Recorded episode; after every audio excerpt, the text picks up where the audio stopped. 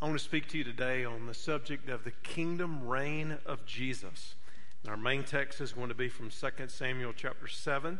So if you want to make your way there, I'll read that passage here in just a moment. So we think about the kingdom reign of Jesus at this Christmas time and the implications of God becoming man and dwelling among us, uh, taking on flesh we think about all the different kingdoms of the earth and all the different kings and rulers and authorities and powers. And there have been great kingdoms in the past, great authorities in the past, and there are great ones in the present that are more powerful than others, and there will be great ones in the future if Jesus tarries his coming. But Jesus brought us something altogether different in the kingdom of God a, rule and reign that will last forever with a significance that is beyond a temporary earthly focus. And there's a line in the familiar Christmas song, Hark the Herald Angels Sing. It says, Hark the Herald Angels Sing, Glory to the newborn King.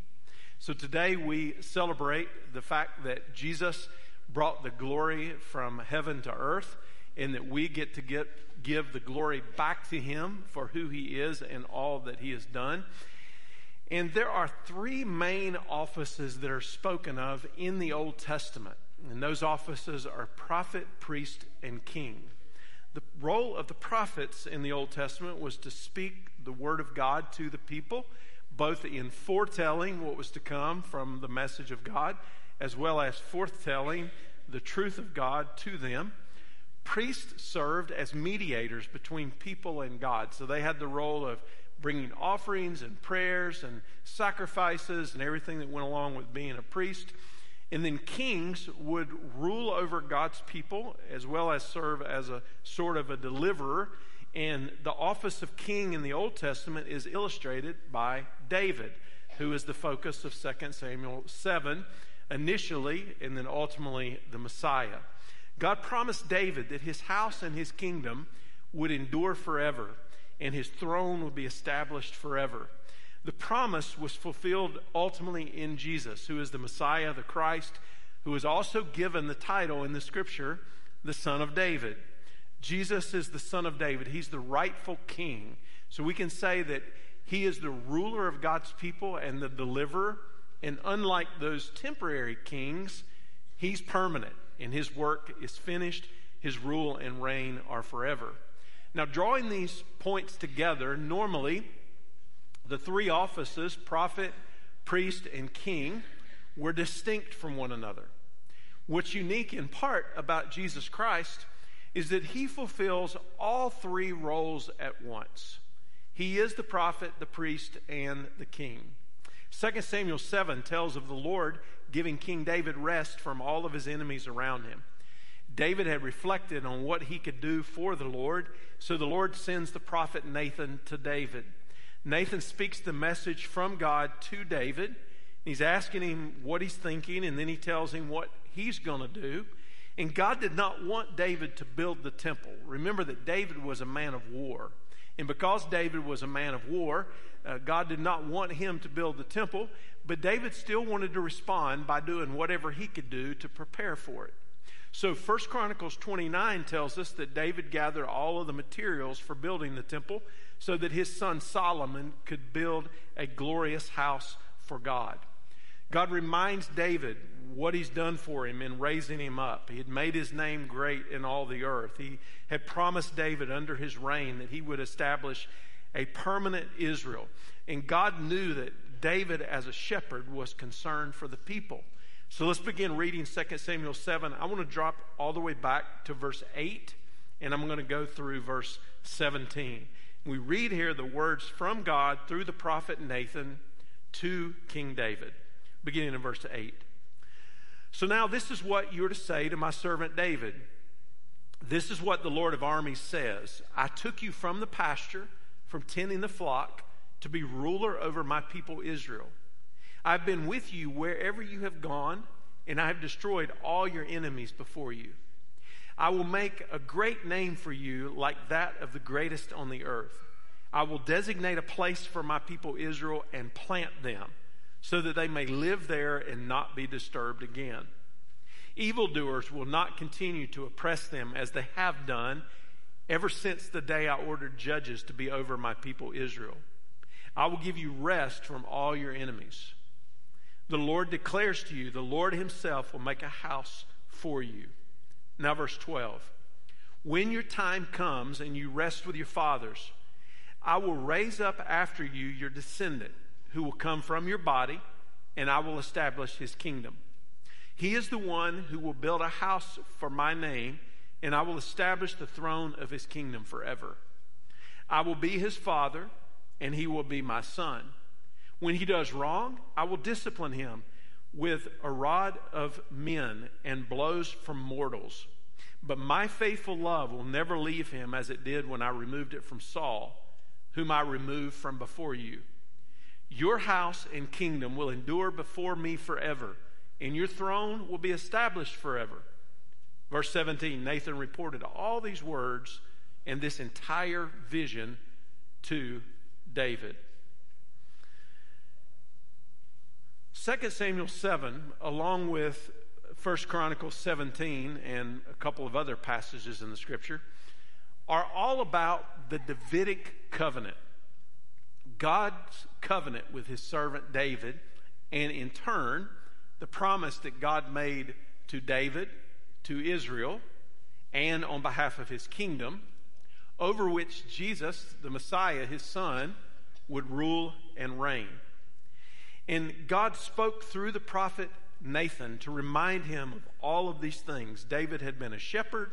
God raises him up to be a ruler over Israel, the covenant people of God. He had come from humble beginnings. The Lord was with him. He had cut off his enemies from in front of him and behind him. He was faithful to David in his lifetime. And God promised that he would continue his covenant in the future. But here's the key it would be even after David was gone. And we're going to make the connection on this. David wanted to build a house for God, but at being a man of war, he couldn't do that. But the Lord told him, oh, yeah, he was going to build a house. And that house was going to be a dynasty. And his kingdom would not end at David's death. God said he would raise up a descendant from David after David was gone. And one of his descendants would sit on the throne after him, and God would establish his kingdom just as he had established David's kingdom. Now, each of these promises was partially fulfilled in Solomon. Solomon was David's son, but they were not ultimately fulfilled in Solomon they would be ultimately fulfilled in the Messiah. God's mercy would never depart Solomon, even though Solomon did things that weren't wise, even though he had all the wisdom in the world, even though he was guilty of iniquity against God, even though he wasn't in a spiritual place where he should be often, God still used him. And Solomon would build the Lord a magnificent temple, a magnificent place to worship. Then the Lord made a statement that reached out beyond Solomon, David's son, in this passage. In verse 13, he said he would establish the throne of his kingdom forever. And notice the phrasing I will be a father to him, and he will be a son to me. That is a direct connection to Jesus. And the author of Hebrews actually quotes this verse referring to Jesus in Hebrews chapter 1 and verse 5.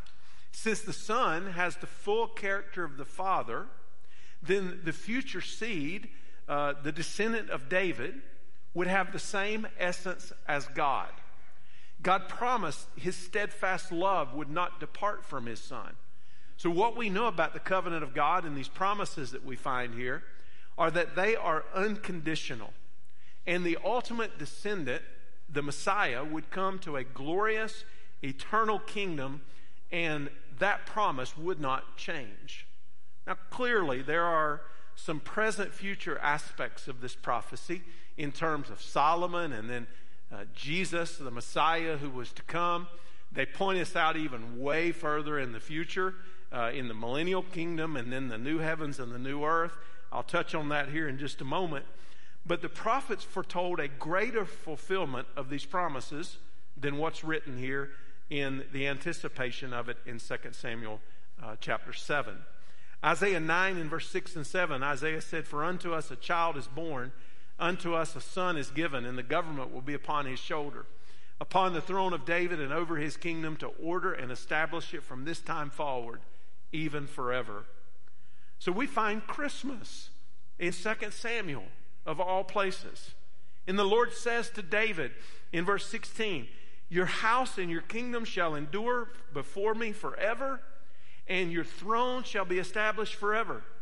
The only way that could be a reality was through Jesus. That the house of God, the kingdom of God, the throne of God are completely fulfilled in Jesus. And he will reign forever and ever. The mercies of the Father never departed from Jesus, even when Jesus became sin for us that we might become the righteousness of God in him. And what Jesus is doing at the present is he's building a family and building the spiritual house of God through the gospel and through the power of the Holy Spirit, and it's happening to the ends of the earth. So, as we watch a video like we did today with the lostness in the world and the different people groups and the need to keep pressing forward and to send missionaries and to send light into the darkness, we're a part of what God is doing in the world, in this kingdom, in the Messiah, in the Son, in what He's been assigned to, shall never end. Now, if you want a definition of the kingdom of God, uh, here it is. And I say this fairly often, but I'm going to say it again. It's my definition, so I can own it. Uh, if you don't like it, you can come up with your own definition as long as it's not unbiblical. But the kingdom of God, in just a very basic definition, is the overarching rule and reign of God over all things. Now, that's the broadest possible application that we are saying that there is a sovereign God who is king over all, and he is ruling and reigning over all things. Now, clearly, uh, this rule and reign is ultimately through the hearts of people whose lives are changed by the grace of God. But it's a kingdom over all that cannot be destroyed and will never end. And at the heart of it is the redemptive reign of the Messiah. So that's why when we talk about Christmas and we make these connections, we're making the connection that the greatest gift that's ever been given was given in Christ. That He made the way for us to enter into the family of God, into the kingdom of God. So, in these few moments that we have together, what I want to share with you are three characteristics of the kingdom reign of Jesus. Three characteristics of the kingdom reign of Jesus. And here's the first the kingdom reign of Jesus is in righteousness. It's in righteousness. Now, let's draw the, the point together here in that we are connected to the kingdom by all that Jesus has done in our repentance and faith in Him. When we trust in Him, His death, burial, and resurrection, we are connected to the kingdom. The standard of righteousness in the Bible is God's righteousness. So God is holy and He's perfect in every way. We cannot attain righteousness on our own, but Jesus exchanged our sin for his righteousness so that one day we can stand before God and we can be accepted and we can be declared righteous in him. This is the beauty of the gospel. This has a very direct application to your life in the here and now. Because it tells you, first of all, that if you want a relationship with God, it's not going to be based on anything that you have done or you could do. You understand that the religions of the world focus on what people can do to measure up or to make things right with, with their version of God. Christianity is about what God has done. Do you see the difference? It's not about what we do and about how we can measure up or add our works together or somehow bring something to God that's going to make us acceptable. It's about what God has already done through His Son. And the kingdom reign of Jesus is in righteousness. There's prophecy focused on the righteousness of Jesus as well, telling us that he would come to the earth. I gave you the reference of Zechariah 9 and verse 9, and here's what it says Rejoice greatly, daughter Zion. Shout in triumph, daughter Jerusalem. Look, your king is coming to you. Now, here's how it describes the king he is righteous and victorious, humble and riding on a donkey, on a colt, on the foal of a donkey. Now, obviously, that's a direct prophecy to the triumphal entry when Jesus entered into Jerusalem and his, he began the last week of his life before the cross. but it's a reminder to us of the character of the king. He is righteous. That means he is thoroughly holy. He is victorious and he's already won the victory. You understand that we are not trying to attain a victory. It's not as though there's a competition and God may win or God may lose. No, God has already won. And because God has already won, we have already won. So we are working from the victory because our King is victorious. But even in all of this, our King is also humble. He's humble. And He is our righteousness. 1 Corinthians 1 and verse 30 says, And because of Him you are in Christ Jesus who became to us wisdom from God, righteousness, sanctification, and redemption. We are declared righteous, fully accepted by God through faith in Jesus, who is our righteousness. So Jesus is our righteousness. But did you know that Jesus is also going to judge in righteousness? In fact, all judgment has been entrusted to the Son. His judgment will be full, it will be fair. But you know the main difference between the judgment that Jesus, the judgments that Jesus will pass, and potentially what our judgments might be like? The key difference is Jesus has all the information. There's nothing hidden from his sight. There's nothing that he doesn't know. There's nothing that might occur to him and change his judgment. His judgment is in perfect righteousness. Now, the beauty of this is that having been declared righteous in Jesus, covered by the blood, our sins will not be judged in the future. If our sins are judged in the future as followers of Jesus who have placed our faith and trust in Him and what He's accomplished, then what that would say is that the death, burial, and resurrection of Jesus was insufficient. It was not insufficient in any way, it was perfectly sufficient. It completed everything that God the Father sent him to accomplish. And we will be judged according to our eternal rewards and the responsibilities that we have in the kingdom of God, but our sins have already been judged at the cross. So, this is good news for you. Not only that you can be forgiven and that you can go to heaven someday when you die, but this is good news for you right now. It doesn't matter what kind of background you came from, doesn't matter what kind of foolish things you've done. It doesn't matter how big the pile of iniquities and sins are that you have undertaken. If you are under the blood of Christ, you are forgiven. The gospel sets people free. And that should help you not to continue to live in your sin, but to live in righteousness, reflecting that you have been changed. Jesus is our righteousness, Jesus judges in righteousness, and Jesus rules in righteousness. There's a verse in Hebrews chapter 1 and verse 8 that says, But unto the Son he says, Your throne, O God, is forever and ever. A scepter of righteousness is the scepter of your kingdom. Now I want to draw a connection here between Hebrews chapter 1 and verse 8 and Psalm 45 in verse 6 and 7. The reason that I draw the connection between Hebrews chapter 1 and verse 8 and Psalm 45 and verse 6 and 7 is that the psalm uh, is quoted from in Hebrews chapter 1. And it celebrates a royal wedding. In fact, the subscription of this psalm says that it is a love song. In this psalm, the poet is addressing the bridegroom and he's addressing the bride. Considering other scripture where Christ is referred to as the bridegroom and the church as the bride, it should not surprise us that this is attributed to Christ as the bridegroom.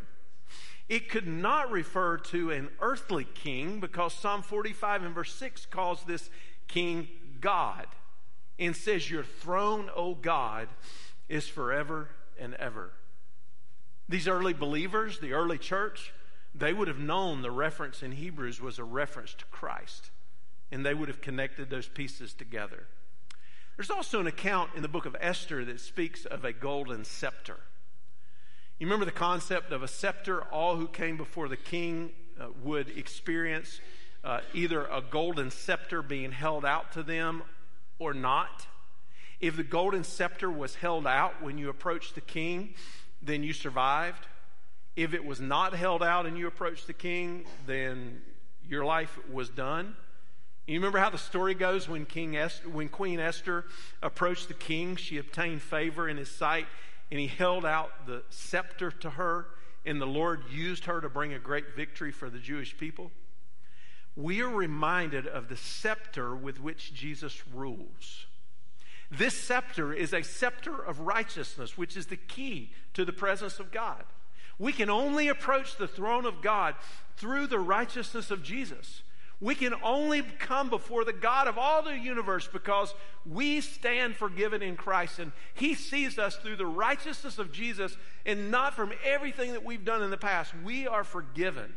And when we appear before the King, not only will our lives be spared, but our lives will be enriched and blessed for all of eternity. And His throne is forever and ever. You know what a throne is? A throne is a place where a king sits to rule. And when we compare God's throne to a human throne, we see the major difference because of righteousness. All the kingdoms and authorities and nations of the earth, they're temporary at best. We know that from history. But God's throne is forever and ever. And we serve a God who is not limited by time. Eternity was and is to come and kings come and go, but there is one who remains over all of history, and his name is Jesus. Psalm 22 and verse 28 says, For the kingdom is the Lord's, and he is the governor among the nations. He is the king of all, the ruler over the nations. The authority belongs to him. 2 Timothy 6 and verse 15 refers to him as the blessed and only potentate. Not a word that we use often, but it's a powerful word. He's the King of kings and the Lord of lords. The potentate is the one who possesses the great power. He's the exalted sovereign. He is the one who ultimately rules. And before the incarnation, the manifestation of God in the flesh had not taken place.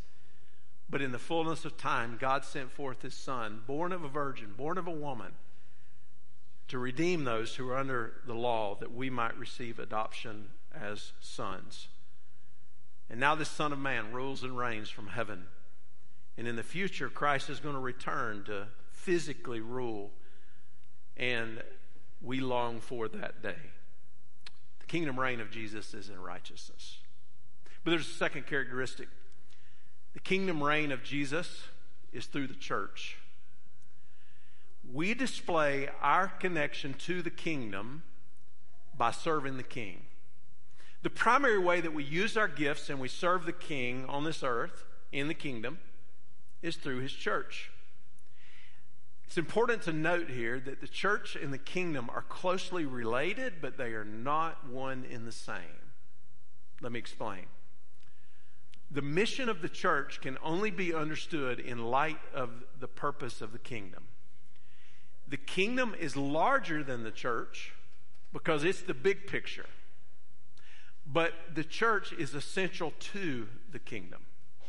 So when God made a covenant with Israel at Sinai, he made his people a kingdom of priests.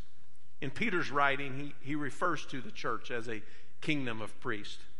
Then, 2 Peter 1 and verse 10 says, Therefore, brothers, make every effort to confirm your calling and election, because if you do these things, you will never stumble. Verse 11 For in this way, entry into the eternal kingdom of our Lord and Savior Jesus Christ will be richly supplied to you.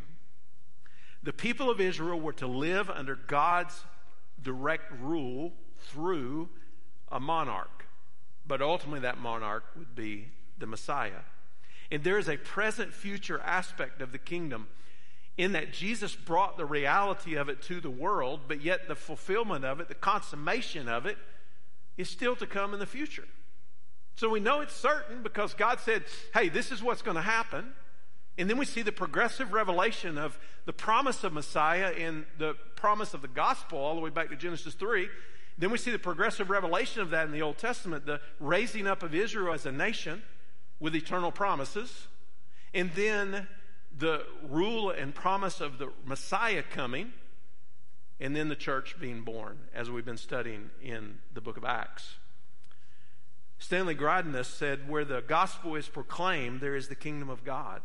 When someone repents, it is this basileia of God that is revealed. And when God's commandment is kept in love, it is the kingdom of God. For that kingdom is righteousness and peace and joy by the Holy Spirit. Remember the words of Jesus when he promised that he was going to build his church and that the gates of Hades would not prevail against it, and that discussion that he had with, with uh, Peter, and Peter proclaimed that he was the Messiah. And it's important because the keys of the kingdom were a part of the promise of what Jesus was going to do through his church. And the keys of the kingdom represent the authority of the kingdom. So we have this right to act in the name of Jesus, and it's given by the king to the church. So we would say that it's not the government, it's not any other ruler, it's the church comprised of forgiven sinners who were able to carry out the work of God in the kingdom. Kevin DeYoung said the church is an outpost of the kingdom of God surrounded by the kingdom of darkness.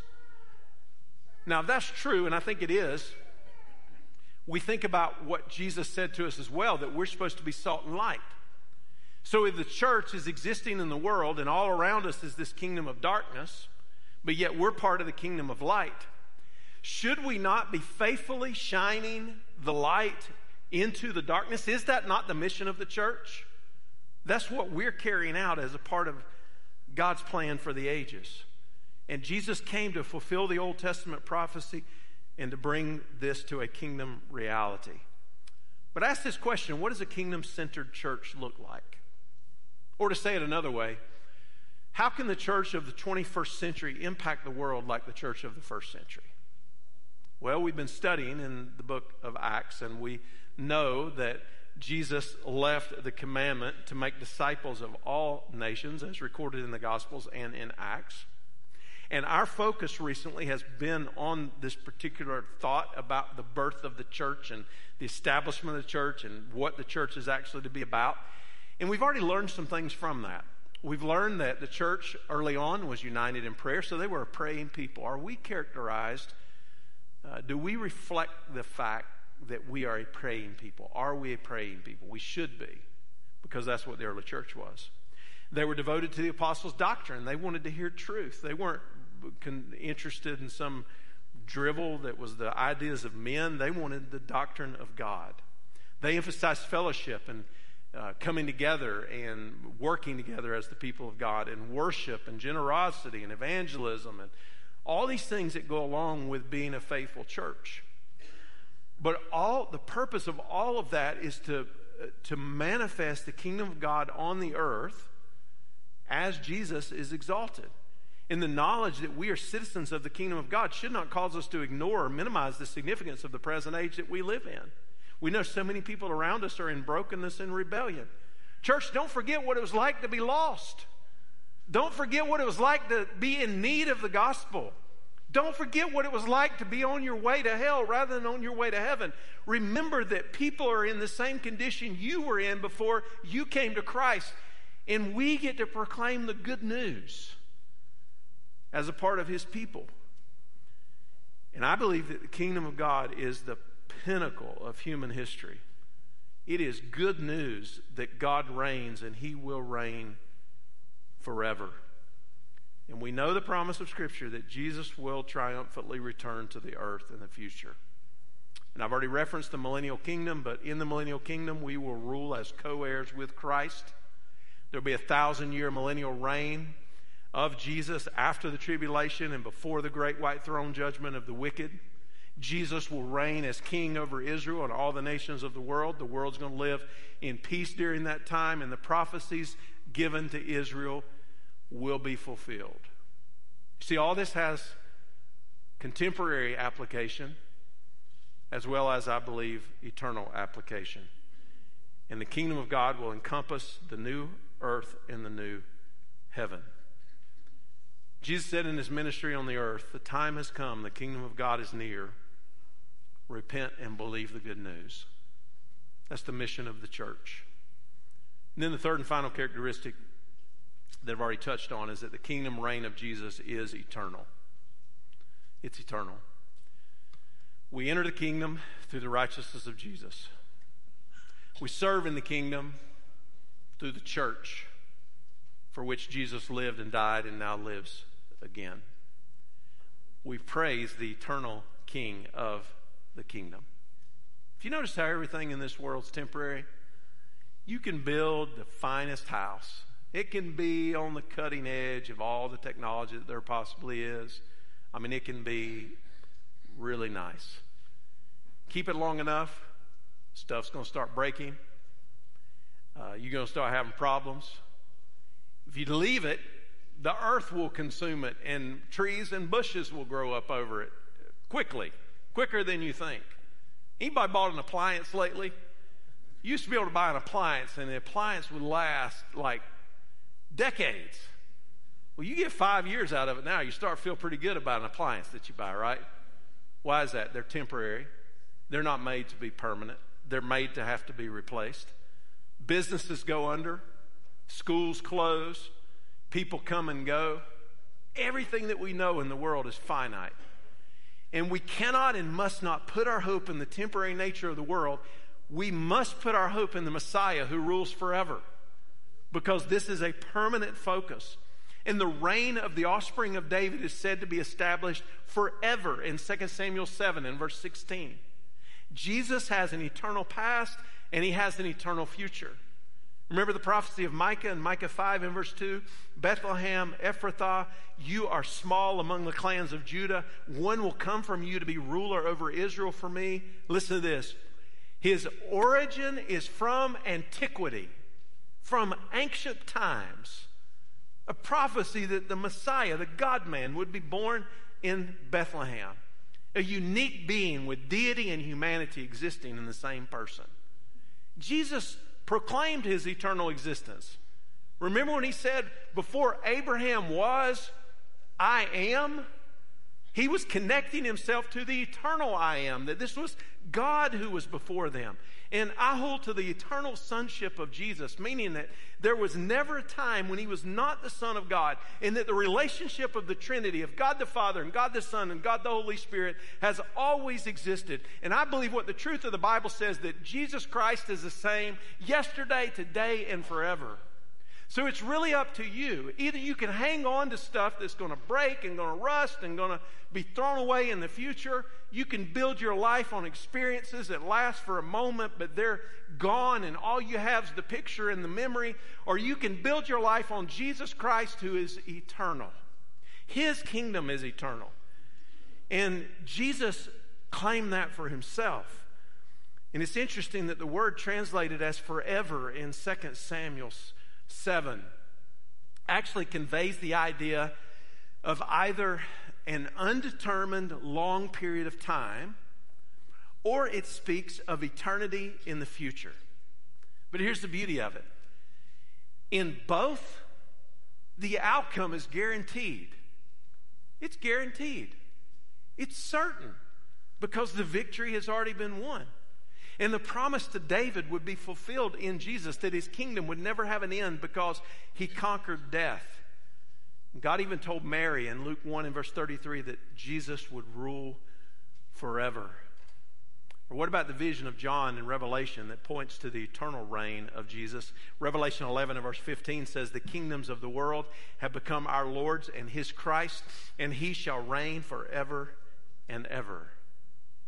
So here's what we know we know that the nations and the peoples will be judged by Christ. We know that he will take his saints into the eternal kingdom. And we know that the 24 elders around God's throne worship God and they give him thanks because he has worked in great power. And now he rules and reigns for eternity. There's a story from uh, 1829. The author Christopher North was reflecting on the British Empire. And at that time, the British Empire was unlike any other kingdom that had been known. I mean, it was massive. The reach, the power, the wealth, um, everything about it was amazing. And he referred to the empire of that king as, and I quote, His Majesty's dominions on which the sun never sets. This is 1829. Impressive powerful, but the British Empire disintegrated into almost nothing following World War II. I mean, it went from something grand to something that didn't amount to a whole lot on the world stage. And that's a reminder to us of what happens to the kingdoms of this earth. Isaiah, in his prophecy, saw that Jesus' kingdom has no limits in space or time. He said, Of the greatness of his government and peace, there will be no end, and he will reign from that time on and forever. Now, for unbelievers, this is terrifying because there is no time or place where the reign of Christ can be escaped. But for believers, it strengthens our faith because we, what, we look at the headlines, we, we read the app on our phone, we, we might watch a little bit of the news, and we see that everything seems like it's just spinning out of control, and there's darkness everywhere, and we don't know what's going to happen next, and we've got all these things that make us fearful. And then we come back to this anchor, we come back to this foundation, and we say, Yes, we do have something to anchor our lives to because Jesus is Lord, and the reign of Jesus is eternal. We don't have to worry that it's going to end because it's guaranteed because everything that God has said that he would do in the past, God has accomplished. And everything that God says he will do in the future, God will accomplish. And that gives us hope because we have a certainty. And in the end, Jesus is going to put all of his enemies under his feet and he's going to hand the kingdom over to the Father. But his reign's not going to end at that time, but rather the reign of the triune God will exist for all of eternity. And while the kingdoms of the world are ruled by various kings and leaders, there's only one King of kings and Lord of lords. And he is King of kings and Lord of lords over earth and heaven and all of eternity. His reign is eternal. Now, I close with this the words from the Lord's Prayer that'll be familiar to you. For thine is the kingdom and the power and the glory forever. Amen. Now, listen to me carefully. A high theology should produce a high doxology. Meaning that if we look to the Word and we look to the eternal God, the one who made the covenant, who sent his Son, then that's going to produce in us a tremendous amount of praise and worship. Because the kingdom and the power belong to God, all of the glory rightfully belongs to Him.